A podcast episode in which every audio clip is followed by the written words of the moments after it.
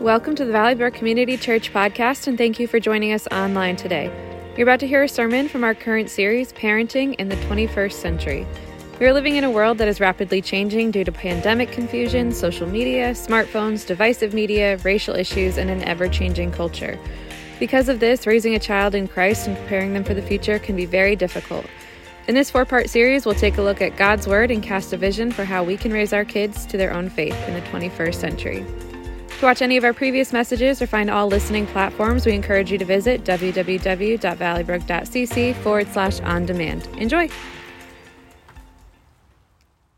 Good morning. Welcome. So glad that all of you are here. My name is David Seiler. I'm the student pastor here at Valleybrook. This morning, we're going to continue our series of parenting in the twenty-first century. Um, just a note, if you are not a parent, this still applies to you. You know, this is basically principles of Scripture that we can apply to our lives, and as parents, we can apply specifically to parenting. So as a student pastor, I've been a student pastor, worked with student ministry for over sixteen years, and I've learned a lot about teenagers from all kinds of different backgrounds and parenting strategies and financial situations and all that. So I've learned a lot about teenagers through those sixteen years. Um, and I've seen a lot of different styles of parenting. Especially early on, I thought, you know, that's the type of parent I would want to be, or I wouldn't do that with my kids. But honestly, like, I didn't know, because I didn't know the whole situation that they were going through at home and how things went and all that. So all that to say, currently I am a parent of a child who is about to turn three years old. So I'm pretty new to the parent game, but I learn a little bit more every single day. Um, so my son, his name is Oliver. My wife and I adopted him a few years ago.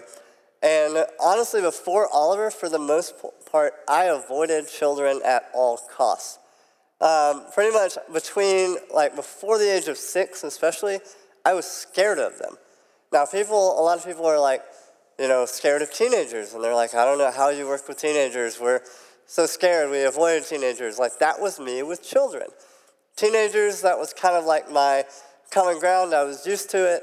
Amber said that maybe the reason for that is because I still have the sense of humor of a middle schooler.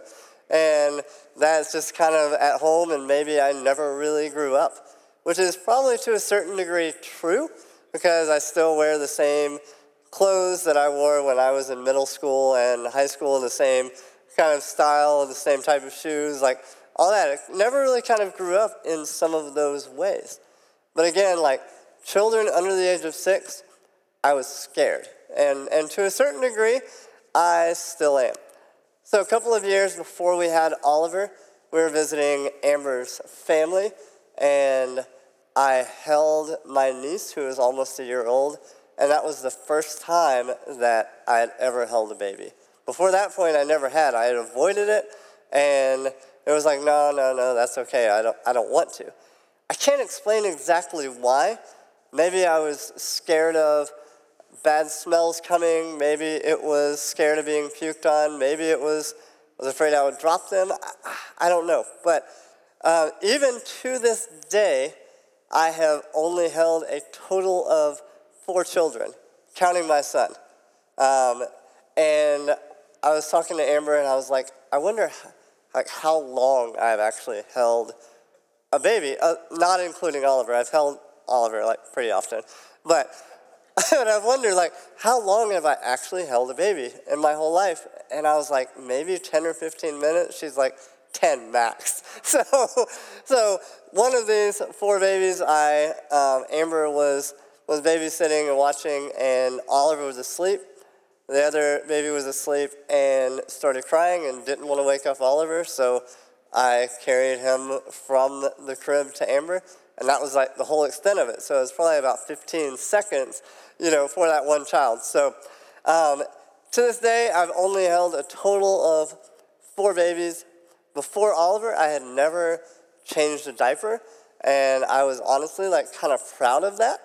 Um, and so just a side note, a few days ago as I was kind of working through this, I asked the question, I was like, I wonder how many diapers my dad has changed, like, in in his whole life. My parents, they watched Oliver for a week while we were gone. You know, they visited a few times since we've had Oliver, and I'd never seen my dad change Oliver's diaper. It was always my mom who kind of stepped in and did it. So I'm just thinking, has my dad ever even changed a diaper? I'm like, surely he has. So I called my dad and I said, Dad, random question for you. He said, all right. And I said, how many diapers have you changed? He's like, in my life? I said, yeah. And he, he told me kind of the number that he thought. And then I said, if I asked Mom, would she say the same thing? And he said, I don't know. Find out. So I called my mom, too.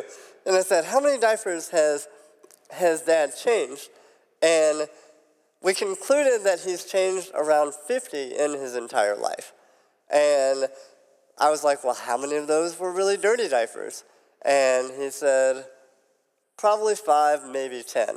So I was like, I didn't feel so bad that up until I had Oliver, I had never changed a diaper. Like, that was kind of normal because my dad has barely changed any. And that's, you know, between me and Oliver, and my parents also have a goddaughter that they've watched several times. So I'm like, my dad's changed probably like fifty max.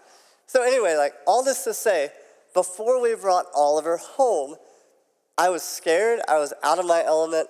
I knew nothing about parenting. Like, I felt like to a certain degree I would be good, like, once he hits like twelve or thirteen, but that's a long ways to go. So I was totally out of my element, didn't know what to expect. I was scared. I was disgusted by changing diapers. I was scared that in holding a baby, I would probably drop him and, like, crack his skull or something like that. I was like, I was out of my element, but I wasn't worried because Amber had helped raise um, her best friend's kids. She watched them, you know, day after day when her friend had to work and spent time over at her house all the time before we were married, so she had spent a ton of time with kids between the age of like one and five. She was with them pretty much daily, so, and she had changed plenty of diapers. So I was totally comfortable. I wasn't scared because I knew that I had her. Now, this doesn't mean that we were ready to raise our own children. You know, there was no parenting classes, there's no, you know, chapter in the Bible that says, hey, this is all you need to do to raise to raise kids and to raise kids right. So this is, you know, kind of a, a process for those of you who are parents. Maybe even have kids who are adults, and it's still kind of a process figuring out how to deal with them as adults. Maybe you're like, I'm never going to have kids. I mean, you could be surprised, but Um, all this to say, as we're going through this series, there are no, like, you know, step-by-step processes or perfect things that you could do, but everything we're going to talk about is things from Scripture that will help us as parents raise kids in Christ and as people, as Christians, live the life that God wants us to do. So again, over the last three years, I've learned a lot about parenting.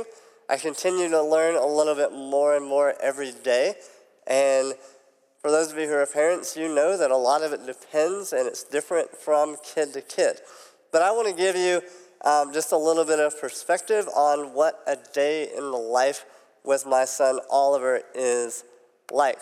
So we'll see the first picture, and this really just shows you how cute my son is.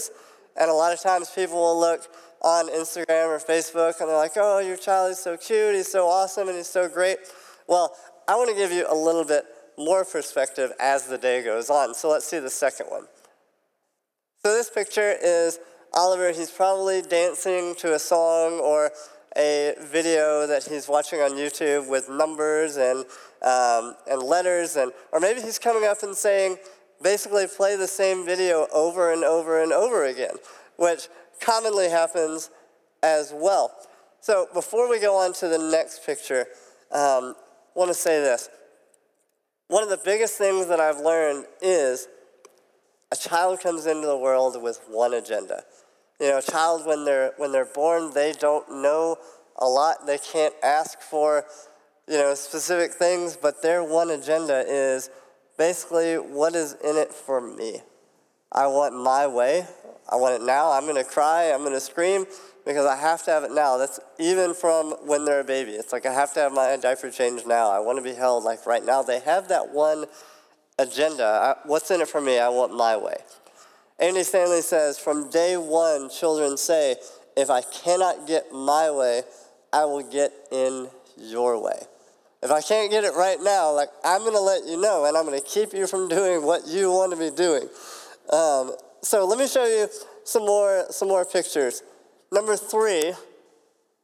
So this is Oliver's kind of phase right now of continually swishing water and milk around in his mouth.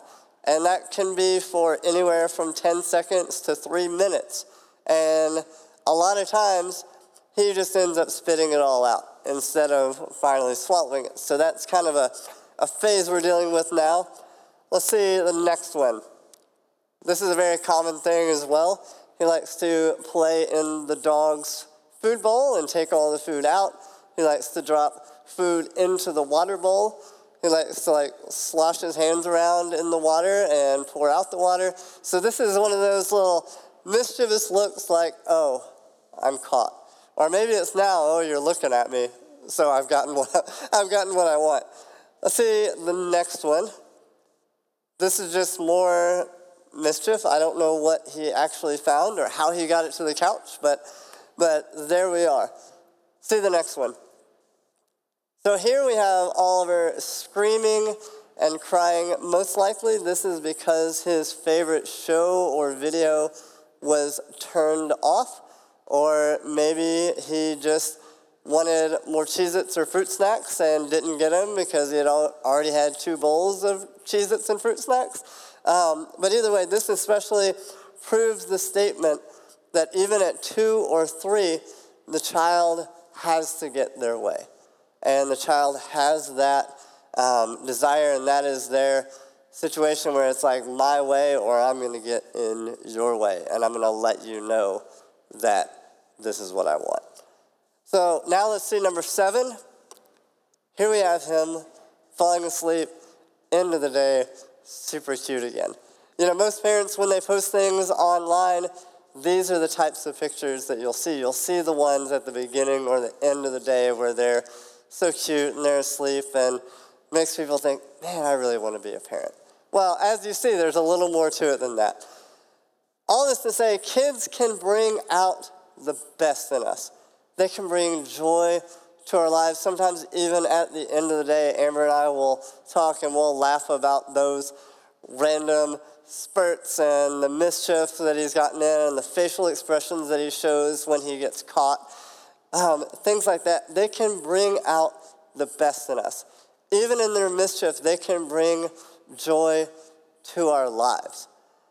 But at no matter what age, their desire to have their own way at all costs can also bring out the worst in us. It can bring out our fear, insecurity, anger. It can bring out ugly responses in ways that, looking back, we wish that we had handled in a different way. If we aren't careful, the day one agenda of our kids can lead us to respond in ways that will gradually lose our influence in their lives as they get older. And maybe when they are, you know, hit the teenage years, our responses over the years have caused us to lose control and to lose influence of our, over our kids. For those of you who have kids who are adults, for those of you who are, are parents now, and as your kids are growing up, I think the thing that we all have in common is when they are adults, when they get older, we want to continue having a relationship with them. We want to continue having influence and healthy conversations, things like that. So even when they're at the age of three, especially like at Oliver's age, he's starting to recognize things. And we want to be careful to respond to him in a way that is going to still show love, because if we respond in a way that is out of control, it can begin to drive a wedge between us that will last for a long time. Now, this isn't a, oh, I messed up, I responded in the wrong way, so my relationship with my child is ruined. Like, that's not the case at all. You know, especially when they're younger, like, they probably don't remember how you responded five minutes ago. Um, but when we continually respond in a wrong way, and when we continually kind of hurt our relationship with our kids, especially as they get older, um, it can kind of hurt the future. Children are watching how we prioritize parts of our life and how we prioritize them. You know, this is especially true um, in my case with Oliver as he's turning three. Like, he is watching. He's listening to what we say. He's listening to um, the way we talk to each other. Um, Amber calls me David, so Oliver has started yelling randomly, David, when I'm not there. So he's like, where did he go? So Oliver is listening to the things that we say. Our kids are listening and they're watching how we respond to parts of life, how we respond to them. Um, if you are a parent and you're married, they are listening to how you respond to your spouse. Like, they're they're listening, they're watching. When they see that they as children are the most important thing, they will take advantage of it. But on the other end, if they see that they aren't important at all and they're given zero attention, they will fight for it, or when they're older, they will pull away altogether. So there has to be a tension and a caution in our life as parents and how we prioritize our lives and how we prioritize our families. And again, there is no like perfect right or wrong way, but that's a tension that we have to have and we have to continue to work through in the best way to relate to our kids and the best way to raise them and give them the attention that they need without maybe giving them the complete attention that they desire. I have to remind myself in time with Oliver, in times that I'm home, that Amber and I were already a family before we had Oliver. Oliver was a welcome and exciting addition to our lives, but as Clark mentioned last week, the center of our family, the center of good, godly parenting needs to be a healthy marriage. The center is not giving the child whatever they want, whenever they want it. The center of that healthy parenting is a healthy and godly marriage. Last week's message really built the foundation for this whole series. So if you missed it, I encourage you, go back, listen to it. This is a four-week series that I think really builds off of each other each week. So please don't miss any weeks of this. So as parents, we need to focus on loving each other and loving our child or our children, you know, despite their faults and despite their desire to have control. This, again, is especially true if you have young children. So the first point, the first thing I want to talk about here is following Jesus will make you a better parent. Last week, we talked about a healthy marriage being that foundation. And honestly, the foundation of having that healthy marriage and being a good parent is living a good life that begins with a strong relationship with God. And this involves more than just going to church once in a while. It involves more than just going to church every week. When Jesus is your Savior, He will be the focus of your life. And when He is the focus of your life, other things will begin to fall into place. When Jesus is the center, when He is what you focus and what you build your life around, your marriage will be healthier. You'll be better as a parent. That doesn't mean that you're not going to mess up or respond in bad ways, but what it means is maybe when you respond in those bad ways, when you respond to your spouse in those negative ways, you're going to catch it. You're going to recognize it because God is going to show you the ways that you need to grow and the ways that you need to change in your life. In Matthew chapter twenty-two, we see religious leaders trying to trick Jesus. They're asking Him some difficult questions, and they want Him to try to catch Him saying the wrong things. They wanted to test His knowledge of Scripture, His knowledge of the Old Testament. And in verse thirty-four through forty, Jesus really simplifies and nails down what it means to follow God. Verse thirty-four says, hearing that Jesus had silenced the Sadducees, the Pharisees got together. They're plotting. One of them, an expert in the law, tested Him with a question. He said, teacher, which is the greatest commandment in the law? He's like, Jesus will not have the right answer to this question because we're gonna, we're gonna catch him off guard and he's gonna say something wrong because then we're gonna come back and we're gonna say, no, that's not the greatest. This is the greatest. Or he's gonna say one and we're gonna say, no, they're all important. He's like, we're gonna trick him. But Jesus replied, he said, love the Lord your God with all your heart, with all your soul, and with all your mind. This is the first commandment and the greatest commandment. And the second is like it. Love your neighbor as yourself. It says all the law and the prophets hang on these two commandments. So these two commands are the foundation of Christianity. They're the foundation of our lives as parents and as, as Christians. When we love the Lord with all our heart, soul, and mind, we will love other people. And we'll love our, our kids, and our kids will see Christ in the way that we talk to each other, in the way that we talk to them, in the way that we treat them. As parents and Christians, again, this should be the goal. This should be the foundation that our life is built on. This means that God and our relationship with him and the time that we spend with him and the thoughts and the prayers that we place on him, this will be the center of our lives. Jesus also laid the foundation for New Testament parenting, for parenting in the twenty-first century even, when he laid the foundation for New Testament behavior.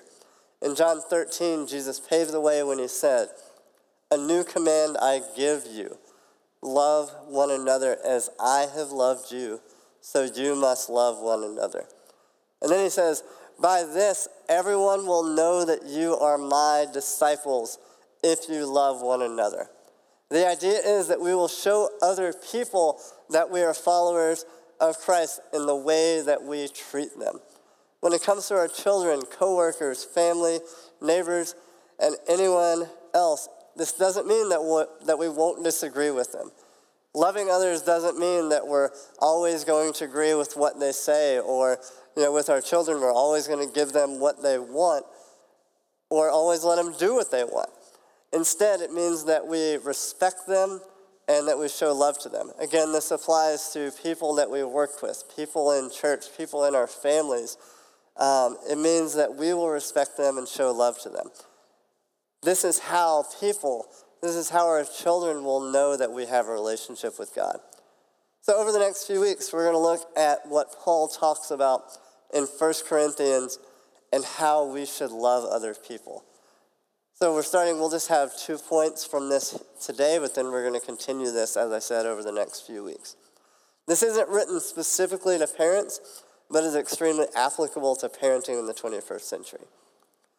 The first one in verse four of uh, First Corinthians thirteen, it says, love is patient. As a parent, love requires moving at someone else's pace. I typically move very quickly, and when I go to the grocery store, I'm the one that's like weaving in and out of people, and I get frustrated and impatient when people leave their carts in the middle of the aisle, or when people are staying in the middle of the aisle looking back and forth and not letting people through. I move at a fast pace.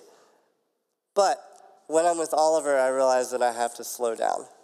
Sometimes we'll go on walks and, you know, we don't want our son running out, out into the street, so we, you know, we'll hold his hand and things like that. And if I'm not careful, I'm walking at a faster pace and he gets stuck behind me. So I have to remember to slow down.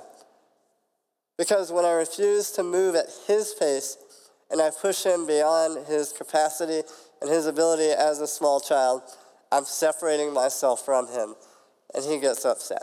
He tries to catch up, but he can't, and that's when he tries to break away and go his own direction. Colossians three twenty-one says, fathers, do not aggravate your children, or they will become discouraged. Honestly, you know, as those of you who are parents, and really those of you who aren't, you probably know this too, like parenting is hard. And especially when you have children that aren't exactly the same as you, which is pretty much all children, um, it is difficult to find ways to move at their pace. As parents and leaders, we have to be patient and find ways to challenge and teach our children without provoking them and without pushing them too hard. This may apply to potty training, academics, sports, where they stand in their faith, and anything else. We have to find ways to maybe challenge them some, but then still walk at their pace. When we show love and patience to our kids by walking alongside them and guiding them instead of pushing too hard, or me when I'm trying to walk with Oliver, dragging them along, we are more likely to maintain influence as they grow older, even into adulthood. So at times when we're struggling to have patience, we need to remember the fact that God is patient with us despite all of our faults, despite making mistakes, and despite um, not following him to the um, extent that he desires. The second thing is, first was love is patient. The second one is, in verse four, is love is kind. So the definition of kindness, kindness means choosing to loan someone your strength rather than reminding them of their weakness. When we're unkind to others, especially to our children, we show a lack of self-awareness in how our words affect other people. So something that some of you may know about me is I'm often a very sarcastic person, but I've learned as I've been older that I have to be careful who I am sarcastic to and in the ways that I respond to it, because some people, they recognize it, they know I'm sarcastic, and it's funny, but other people do not recognize that. So it can be, you know, degrading and, and critical. So especially with our kids, it is important to not show sarcasm. Showing kindness is essential because typically kids already know where and when they fail. Especially when they get older and into elementary school, and especially when it comes to middle school and high school, our kids already know when they fall short. And when we show kindness, we aren't reminding them of their faults. We're not reminding them of their brokenness, of their pain, of their um, regrets. We are coming alongside them. We're loving them, and we can help them figure out how to do better next time. Today, especially in the lives of teenagers, anxiety and depression are at an all-time high. An organization called One Hope did research with teens across the country, and they do it every single year. And they said that one out of four teens struggle with mental health and depression to different degrees. Andy Stanley said, like us, kids wake up every day wondering if they measure up. I think even as adults, we still wonder to a certain degree, do we even measure up? Like, where do we stand? When we go to work, sometimes it's easy um, in certain situations to ask, like, did I even measure up? Like, am I okay? What did my boss think of me? Things like that. Kids wake up every day wondering if they measure up. He continues to say, they wonder if they have what it takes to make it. Every day the world makes teens doubt themselves, especially when they fail, when they fall short or mess up. Other teens make teens wonder if they measure up, and they point out their failures, they point out their mistakes. Not even teens, but even, even children. So as parents, it's important for us to loan them our strength and let the world remind them of the times they've fallen short. What we often don't realize is our words as parents hold more weight than we realize. And that weight can lift them up or tear them down even more than their peers. Showing love to our kids through patience and kindness, the hope is that they will see our love and that they will see the love of God in us. When children perceive their relationship with parents as close, affirming, and accepting, they are more likely to identify with their religious practices and beliefs, while relationships marked by coldness, ambivalence, and preoccupation are likely to result in religious differences. This is something mentioned by um, a guy named Vern Bingston in a book called Growing With, which I encourage all of you, especially if you have teenagers, to check out that book. because that is all about um, growing in faith with your kids and walking through the faith process with them. And in doing this, you will also grow in your faith and help be a guide to them. Um, those of you who are like, oh, I don't have any teens. If you have kids that are like nine or ten, they're about to be teenagers.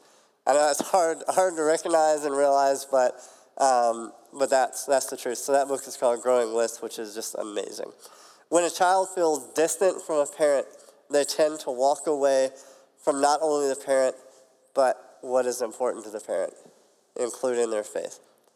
So to wrap up, if you want your kids to have a growing relationship with Christ, it is also vital for you to have a growing relationship with God. When you are following God and growing in your faith, you can love as he loves you. You can show patience and kindness to them, even in the difficult times and the times of struggle. So remember that your kids are watching, and if you have a growing faith, they will see it in your lives, and they are more likely to adopt that faith for themselves. So I challenge you, live a life that follows Jesus, a life that makes him a priority, and builds relationships of love with our kids so that they can see the love of Christ in us. Let's pray. Dear God, I thank you so much for um, this morning. I thank you for just the opportunity that we have to study your word, the opportunity that we have to um, be parents. And even if we're not parents, God, I thank you for the opportunity that we have to have a relationship with you and to love others and show that love to them. God, I pray as we wrap up, God, I pray that you will just convict us as parents and as Christians on things that we need to do in our lives to change and things that we need to do to adjust and grow closer in our walk with you. In Jesus' name I pray. Amen.